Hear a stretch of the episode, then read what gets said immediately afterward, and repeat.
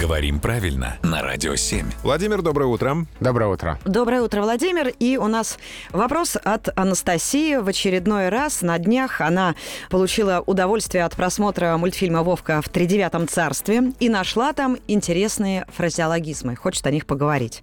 «Скатертью дорога. Откуда растут ноги?» Вот это интересный пример того, как выражение с вполне позитивной, доброй семантикой, то есть значением, превратилась в полную свою противоположность.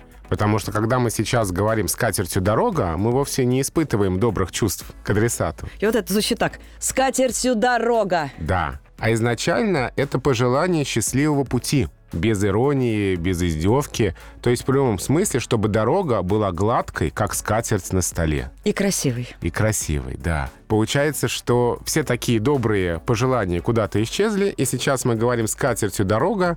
Это пожелание убираться вон, куда угодно, побыстрее, с глаз долой. А мы можем поймать или как-то обратить внимание на тот момент, когда же это все произошло? Почему? Вот не могу ответить на этот вопрос сейчас в доступных словарях. Не написано, когда плюс изменился на минус. Постараюсь поискать, если найду, то обязательно расскажу. Владимир, спасибо большое. Напомним всем абсолютно, что свои вопросы можно и нужно задавать с помощью нашего сайта, например, radio7.ru.